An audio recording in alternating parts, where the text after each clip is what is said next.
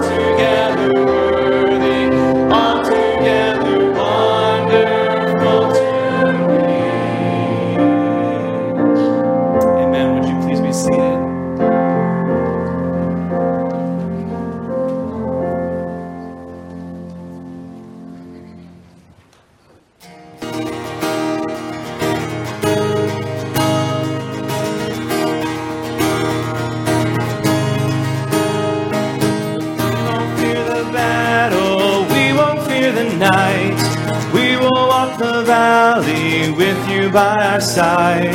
You will go before us, you will lead the way.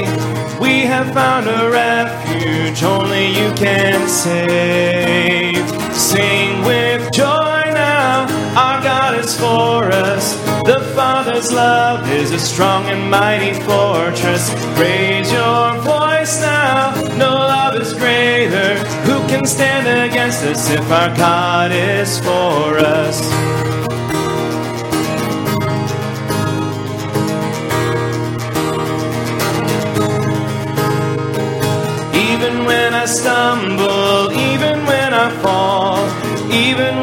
Turn back, still your love is sure. You will not abandon, you will not forsake. You will cheer me onward with never ending grace. Sing with joy now, our God is for us. The Father's love is a strong and mighty fortress. Raise your voice now, no love is greater. Who can stand against us if our God is for us?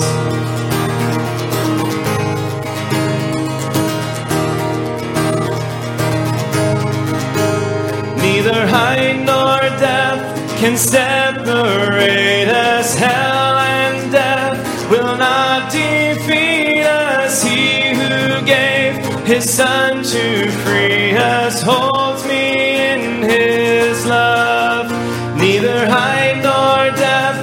separate us. Hell and death will not defeat us. He who gave his son to free us holds me in his love. Sing with joy now, our God is for us. The Father's love is a strong and mighty fortress. Raise your voice now, no love is greater. Can stand against us if our God is for us? Sing with joy now, our God is for us. The Father's love is a strong and mighty fortress. Raise your voice now, no love is greater. Who can stand against us if our God is for us?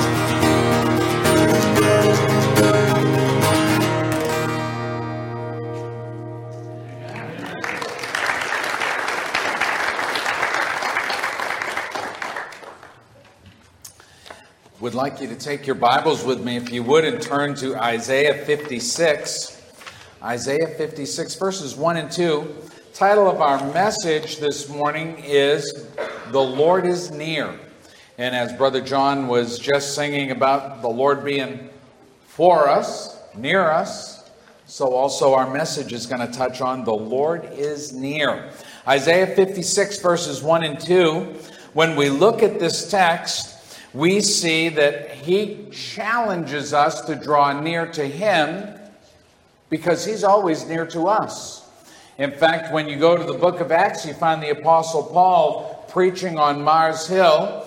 He told the people in Athens, he says, We live where God is right all around us. We live in the midst of him. He's all around us at all times. But yet he calls us to draw near to him in our life and in our practice. Listen as I read to you these first two verses of Isaiah chapter 56. Thus saith the Lord, Keep ye judgment and do justice, for my salvation is near to come, and my righteousness to be revealed. Blessed is the man that doeth this, and the Son of Man that layeth hold on it, that keepeth the Sabbath from polluting it and keepeth his hand from doing any evil. If you'll notice in the second half of that very first verse there, he says to us, For my salvation is near to come, and my righteousness to be revealed. In each one of our lives, the salvation of God is ever near us. And you and I, as each day passes in our lives, we get nearer and nearer to that day of salvation when we ourselves inherit that kingdom place that God has prepared for us. But when we look at this text, he's going to challenge us concerning several things. First of all, in verse 1, you see that he challenges us to keep his judgments. And his judgments are basically the Word of God. You and I striving to take it, practice, live the Word of God. If you'll look with me to 2 Timothy chapter 3, I want to read to you verses 14 through 17. 2 Timothy chapter 3, verses 14 down through 17. And listen as I read those verses to you. But continue thou in the things which, which thou hast learned and hast been assured of, knowing of whom thou hast learned them. And that from a child thou hast known the Holy Scriptures, which are able to make thee wise unto salvation through faith which is in Christ Jesus. All scripture is given by inspiration of God, and it's profitable for doctrine, for reproof, for correction, for instruction in righteousness that the man or the humankind or the people of God may be perfect, thoroughly furnished unto all good works. So when we start talking about keeping the judgments of God, we think of verses like this because this, this text challenges us to continue in the things which we have learned. Some of you have been blessed to be raised in Christian homes. And from the time you were a small child, you sat at the feet of mom and dad, maybe Sunday school teachers, preaching and teaching in the church. Maybe some of you were blessed to go to a Christian school, homeschooled in Christian education. You should hide in your heart and keep those truths, God says, that have been instilled in your life. Now, so, many of you are like me. I didn't come to Christ until I was in I think I was 16, 17 years old, and really didn't get serious about walking with God until I was about 19. So I don't have those childhood memories. But yet, as I take and see God's word come into my heart and into my life and come through my ears and into my soul, I need to continue in those judgments of God, just as you should do. So here you find the apostle challenging Timothy Continue in those things that you have learned. But it's interesting when he comes to verse 15 and he says that from a child thou hast known the Holy Scriptures. I want to ask you, mom and dad, are you grandma and grandpa? How about you, aunt and uncle and neighbor and friend? Are you teaching the Word of God to those who are around you so that they might be able to hide it in their heart? How are they going to hide it in their heart if they never hear it? Amen? You have to be about the business that God has called you to, just as I have to do. So when it comes to keeping the judgments of God, you and I need to instill that into the next generation. Why? Verse 17 tells us that the person of God, the man of God, may be perfect, thoroughly furnished unto all good works. If we're going to be skilled at living our faith, then we have to know the manual that teaches us how to do that. So God tells you and I, keep the judgments of God. Hide those truths in your heart. And you might say to me, well, boy, Pastor, there's a lot there. That's, that's hard to know and practice all of it. What are the top ones? What's the most important? Well, let's see what Jesus has to say about that. Turn with me, if you would, to Matthew chapter 22. And here we find the Lord Jesus Christ answer that exact question. Matthew chapter 22, as we come down to verses 36 through 40, listen to what Jesus said. He was asked this question in verse 36 Master, which is the great commandment in the law? And Jesus said unto him, Thou shalt love the Lord thy God with all thy heart, and with all thy soul, and with all thy mind. This is the first and great commandment. The second is like unto it Thou shalt love thy neighbor as thyself. On these two commandments hang all the law and the prophets. You and I, we need to love our God. We need to love the Lord with all our heart, our mind, our soul. In fact, the scriptures teach us to be about the master's business with passion, do all things diligently unto his name, to his glory and honor. That love for God, he says, encompasses such a massive part of the commandments. But then he gives a second one. He says, Love your neighbor even as yourself. And then he tells them, He says, These two commandments, they take in all of it. Now, how do you love your neighbor even as yourself? Not all neighbors are that lovely, are they? I mean, if you have a good neighbor, you are blessed, aren't you? And you and I should strive to be a good neighbor as much as is possible. When you look in these scriptures, we find that he challenges us. Be a keeper of the judgments of God. Yes, the summary is to love God with all your heart, your mind, and your soul, and love your neighbor even as yourself. But we understand that we have to study the word from Genesis to Revelation, all 66 books of the Bible. Hide it in your heart that you might know how to show your neighbor love, even if they're unlovely. How to go ahead and uh, practice that love of God in your heart, your mind, and soul through worship, through uh, witnessing, through studying, through prayer. All of those things taught to us and applied in the scriptures. You and I, from the time that we first learned, hopefully when we're little children, but whenever it is, we learn, we hide it in our heart, and we practice. Let's go back to our text and let's look at the second thing Isaiah is challenging us about here. He's saying to us that the Lord is near, so we must keep the judgments of God, and we also need to strive to live just lives. That's why he says, do justice. It's an interesting thing, the time we live in today.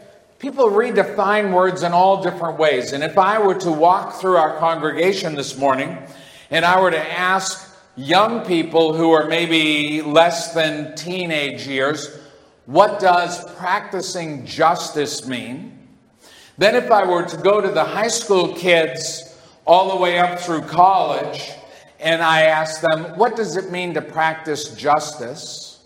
And then if I were to go to those who are older and ask them, What's it mean to practice justice? I think you would find a wide range of understanding what that word means. But when you come to this text here in Isaiah, he's talking about living a just life doing that which is right, not in the eyes of man, but that which is right in the eyes of God. Our culture has taken the word just, justice, and worked it into all different directions. God is just telling us to justify our lives, live a just life with Him. And if we practice His truths, if we practice his faith, we will see that justified in him balances all the rest. He is that fulcrum point that brings us all in properly with everybody around us. Strive to live a just life. Look with me to Hebrews chapter 5, if you would please. We're going to look at Hebrews chapter 5, verses 12 down through 15. I used to think I was really fast at finding the books of the Bible and the chapters until they could do it on this computer so fast. It's incredible, isn't it? Hebrews chapter 5. Look with me at verses 12 down. When for the time ye ought to be teachers, ye have need that one teach you again, which be the first principles of the oracles of God, and are become such as have need of milk and not of strong meat. For everyone that useth milk is unskillful in the word of righteousness, for he is a babe. But strong meat belongeth to them that are of full age, even those who by reason of use have their senses exercised to discern both good and evil. What this text is talking about is the Word of God. And it's talking about how some people only drink the milk out of the Word, and other people take the meat out of the world, word. And if all you ever do is take the most simple, simple, simple truths, just the milk, then you get anemic, you get weak. Um, how many have ever heard of veal? Veal is a meat that's really just a young cow. But in order to have veal, my understanding is they only give them a milk solution. They never get all the grains and they get all the fibers and all of that stuff. And it alters their system, and you get veal. Some Christians are kind of like that. They don't want to chew the meat of the word. They don't want to chew the grain and the nuts and all of the, the hard truths. They just want the simple, easy to digest milk. And God says here, He says, no, actually, you need. You need to come to the Word of God. You need that strong meat. Listen again to verse 14. Strong meat belongeth to them that are of full age. In other words, maturity. Even those who by reason of use have their senses exercised to discern both good and evil. In order for you and I to live a just life, we have to know what is good and evil. We have to know what is just or unjust. And we find that in the principles of God. But you have to move past the milk of the word. This morning, as we did men's prayer breakfast, Kelsey came in with Forrest. He came, brought Forrest in, and Kelsey's trying to make his plate. He's getting his bacon on there. And I won't tell Jenny how much bacon he had on there. And he's getting his egg, and he's balancing the baby and balancing the plate. And so I said, "Here, let me let me have Forrest, and you can get your stuff done." And so he handed me Forrest, and I've seen Jenny feed Cor- uh, Forrest blueberries because she's working for the day program here and she feeds them at lunchtime and I see her giving him blueberries. So I said, Oh, Forrest, let me give you a blueberry here. And so I went over to bowl. The blueberries were gone. Uh, Sid said to me, He can have a blueberry off my plate. So I went over there, picked up a blueberry, and I was just getting ready to give Forrest a blueberry. And Kelsey said, Not a whole one. I said, Huh? He said, Yeah, he's too little. You got to cut it in half. And I thought, Okay. So I handed it to him. He bit it in half, gave Forrest half, and he got half. They didn't share with me at all. Forrest got half. But see, Forrest is not old enough because he's just a little baby, and they were worried about him choking on the whole berry. He's not old enough. He's got to grow to that. But wouldn't you be concerned if Emily came to a, a, a, brunch or something, and here she is going into your senior year, junior year, senior year, high school? Wouldn't you be a little concerned if Anne came and said, Let me bite the half of that, you can have the other half, because I'm worried about you choking? I, Emily would turn all kinds of shades of red, more shades than she is right now. She would be embarrassed to death because she's grown far past that. You and I, as Christians, we have to face the Word of God. If we're going to understand a just way to live, we have to eat the Word of God, partake of it, read it, study it, meditate on it. More than just the milk of the Word. Got to get in there and spend some time.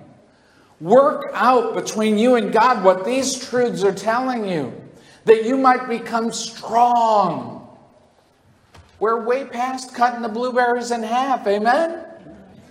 We've got to go ahead and be ready to take the meat of the word, strong enough to live a just life through the judgments of God. Turn with me, if you would, to Philippians chapter 1 in your New Testament, because I want you to see that you and I, we grow with building blocks, one after another, striving to mature in our faith. Philippians chapter 1. Look with me at verses 9 down through 11.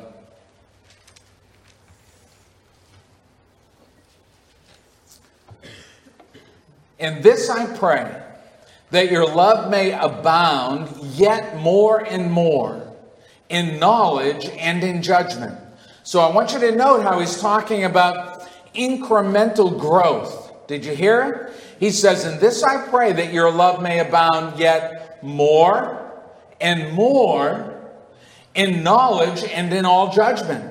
You see, if we're going to grow more and more, we need to understand God's word in knowledge and in judgment. Look at verse 10.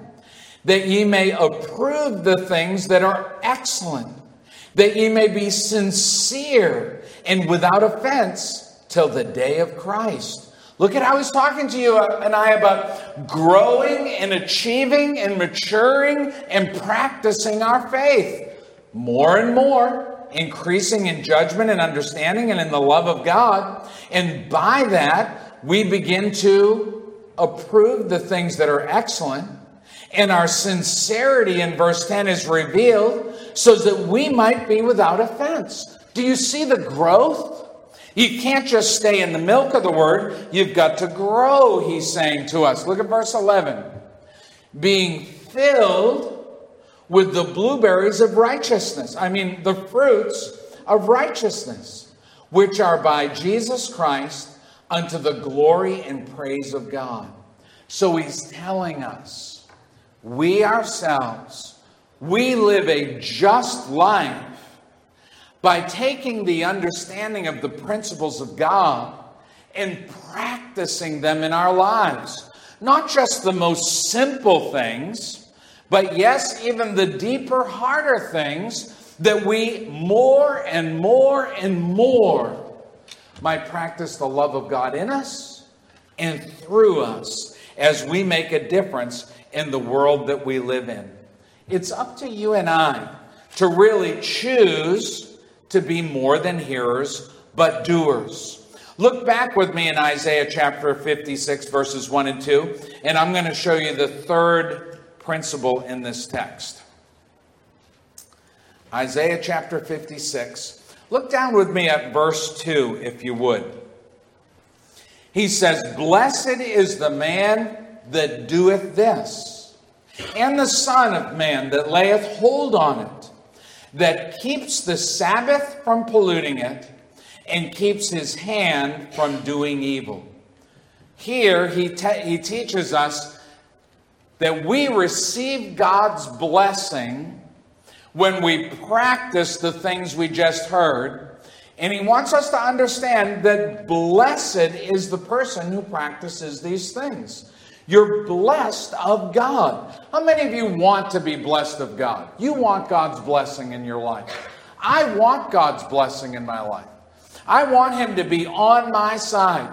Listen, greater is He that is in me than He that is in the world. If it's just me and the Lord, I'm a victor.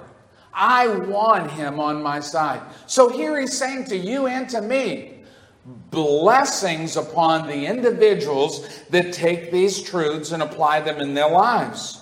Blessed is the man that doeth this, and the Son of Man that layeth hold on it, that keep the Sabbath from polluting it, and keep his hand from doing evil. He's challenging the nation of Israel and you and I as well. He is saying that coming to worship and coming to learn to live a Christian life brings upon us the blessings of God. Now, He's near us, He's all around us, we live in His midst, but we want His blessing. You see, His, his Word, the judgments of God, living a just life, we want that to pour forth God's blessing. Those blessings are reserved for the doers of the Word. James chapter 1 verse 22 says, Be doers of the word and not hearers only, deceiving your own selves. Sometimes we deceive ourselves. And we think, oh, God doesn't really care. It doesn't really matter. It does matter. God does care. He cares about whether you worship. He cares about whether you spend time in His Word. He cares whether you give of yourself and your time, your talents, your tithes. He cares that you teach your neighbor, your children, your nieces, nephews, grandchildren. He cares about all those things.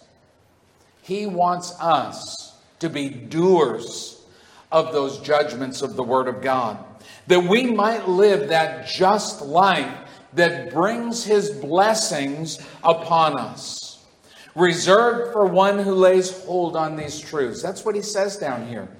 Listen again with me to the text. He wants us to understand that for those who practice these things, they receive the blessings of these things. Thus saith the Lord Keep ye judgment and do justice, for my salvation is near to come, and my righteousness to be revealed. It's right there. Blessed is the man that doeth, and the Son of Man that layeth hold on it, that keeps the Sabbath from polluting it, and keeps his hand from doing any evil. You and I, we need to be those folks who hold tight onto the truths of God. Acts 17, verses 11 and 12 says, These were more noble than those in Thessalonica, in that they received the word with all readiness of mind. And they searched the scriptures daily, whether those things were so. Therefore, many believed. You and I need to be, even as those Christians, those Christians that search the scriptures daily, those scriptures that check it out, make sure it's right, and then apply it in our practical daily living. Sometimes I have to do a little personal inventory. I asked John, I said, John, do you have your cell phone? And I want to ask you a question. When you wake up in the morning, what is the very, very first thing you reach for? Is it your phone? Is it the remote control? Is it your Bible? What's the first thing you connect to? Is it Facebook? Twitter? Prayer? You see, every one of us sometimes has to take a little inventory in our lives and ask ourselves where have I put God in my priorities? Is he falling now behind what my Facebook friends are having for breakfast? Or are we really going to him? Are we really reaching out to him? Are we searching the scriptures daily? Are you taking that devotion time, that prayer time, that meditation time? to connect with God to start each day. He's challenging us to do that. It's interesting when we look at these scriptures to understand that God's blessings are reserved for those who keep the Sabbath holy. Isn't that interesting for him to say? Now, the Sabbath in the Old Testament is Saturday. But when you come to the New Testament, you find that Christ closed that chapter and his resurrection was on the first day of the week, Sunday. And Christian worship is our Sabbath, which is Sunday. And here he challenges us. He says, Keep that Sabbath holy, don't pollute it. In other words, don't use it for everything else under the sun, but use it for the Lord. He has blessed you and He has blessed me. So He says, Come and honor me. Set aside that time to worship me that you might draw near to me. He wants to bless us. But we need to be sure that we honor His worship day, His Sabbath day. Hebrews 10 25 says, Not forsaking the assembling of ourselves together as the manner of some is but exhorting one another, and so much the more as ye see the day approaching. It is important for us to set aside time to come together, to encourage one another, exhort one another, pray with one another, and worship the Lord. So he challenges us. He challenges us to keep the Sabbath from polluting it and keep our hands from doing evil. You know, that is not an easy thing, is it? You have to be purposeful to stay away from evil. Because evil can jump right out at you anytime, can it? Somebody really makes you mad. You know, they try to give your baby a whole blueberry. I told Kelsey, I said, don't tell Jenny I almost took him out at men's prayer breakfast. but you never know. You never know what can happen that all of a sudden just strikes you. And you have to make a decision. Do I go ahead and go on some tirade of a rant that I'm going to have to beg God to forgive me for? Or do I love my neighbor even as myself and turn the other cheek? It takes decisions every day, doesn't it? That takes learning to practice your faith in a practical and real way. Or maybe on the job, somebody does something, you know, that is, ugh, they knew better.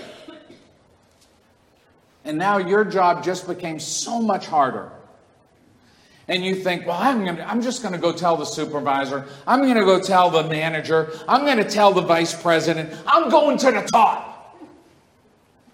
Or, oh, let me help them. Let me help them resolve this. There's so many ways in our lives that we can go to the farthest extreme, or we can just be gracious like Jesus. Here he's challenging us.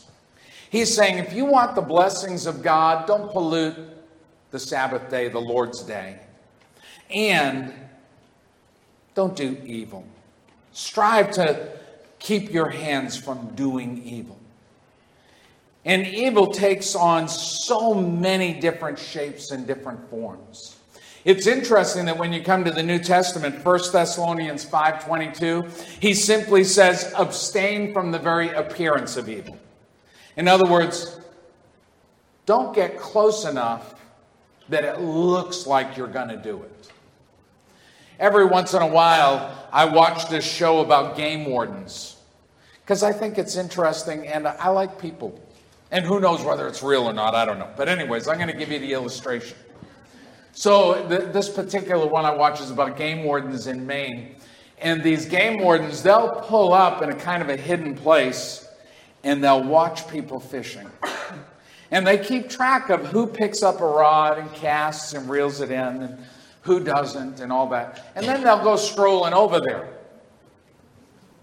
Hi, I see you're fishing today. And somebody will say, No, no, no, I'm not fishing. You're not fishing. Well, I saw you pick up the rod. I saw you cast a lure. No, no, no. I was just showing this eight year old how to cast and reel. Know, but the law is that if you fish, you have to have a license. Do you have a license? You do. no, I don't have a license. I was just here helping then you shouldn't have picked that rod and reel up because it looked to me like you were fishing. You see, the reality is in life, oftentimes we get so close to doing wrong because we think it'll be okay.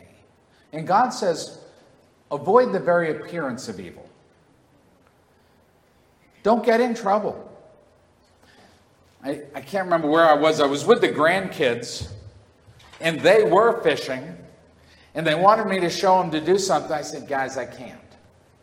Because you know what? There could be one of these maniac game wardens watching me over in a bush. But I really did think to myself, the last thing I need to do is help this kid. I've taught him how to cast. I've taught him how to put the worm on, even though I'm still doing it for grown boys. Uh, you know, I've taught him. They know how. They just would like Gramp to do it. But some places, sometimes you can't because I want to abide by the law. Sometimes you have to avoid the very appearance of evil in all parts of life. All parts of life. You go to work and you're at the water cooler at work and they're all goofing around and telling dirty jokes and flirting. You know what, Christian? You just kind of extract yourself from them. Because if you stay in the midst, Next thing it knows, it looks just like you're part of that. We have to learn as Christians to learn how to avoid the very appearance of evil. And he tells us here, he says, keep the Sabbath and keep your hands from doing any evil. If you want God to bless you, and He is near you, we walk and move in His midst, according to the Apostle Paul preaching on Mars Hill in Athens. He reminds us that if we want the blessings of God, we have to keep His judgments. We need to strive to live a just life. And that just life involves worshiping the God who saved us and also learning to avoid the evil of the evil one who would destroy us. It's important for us to never forget that the Lord is near. The scriptures go into detail and tell us no matter how dark it is, He sees.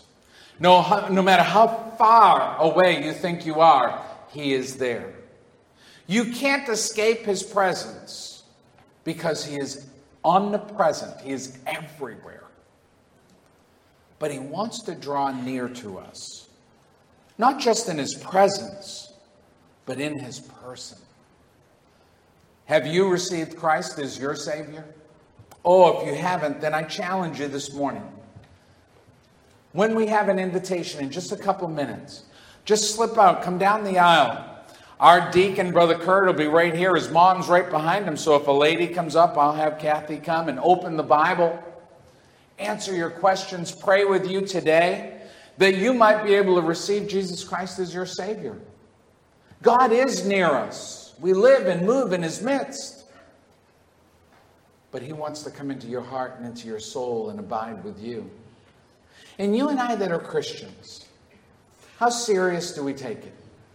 Are we still dabbling in milk and, and licking the, the milk in the bowl? Or are we getting down to business and eating the meat, taking the Word of God and growing strong? I'd like you to bow your heads with me. Father in heaven, we thank you for the privilege and opportunity to worship you today. And I thank you for each and every brother and sister in Christ who is here. I pray that you would be with uh, Patience as she's in the hospital in Burlington. Please minister to her that she continues to recover and grow. We thank you that she's doing better. And I pray that you would bring a wonderful healing upon her. It's already a miracle that she has survived what she's gone through. I pray that you would be with her. Be with our church family as people deal with all the things of life that the devil can throw their way. I pray that they would embrace your blessings. Please watch over and protect us as your people. We thank you and praise you. In Christ's name we pray. Amen. And I believe John has a dismissal song for us. Let's lift our voices as we sing just the chorus of Shine, Jesus, Shine. Shine, Jesus, shine, fill this land with the Father's glory blaze, Spirit set our hearts on fire. Flow, river, flow, flood the nations with grace and mercy. Send forth your word, Lord, and let there be light. Amen. We're dismissed this morning.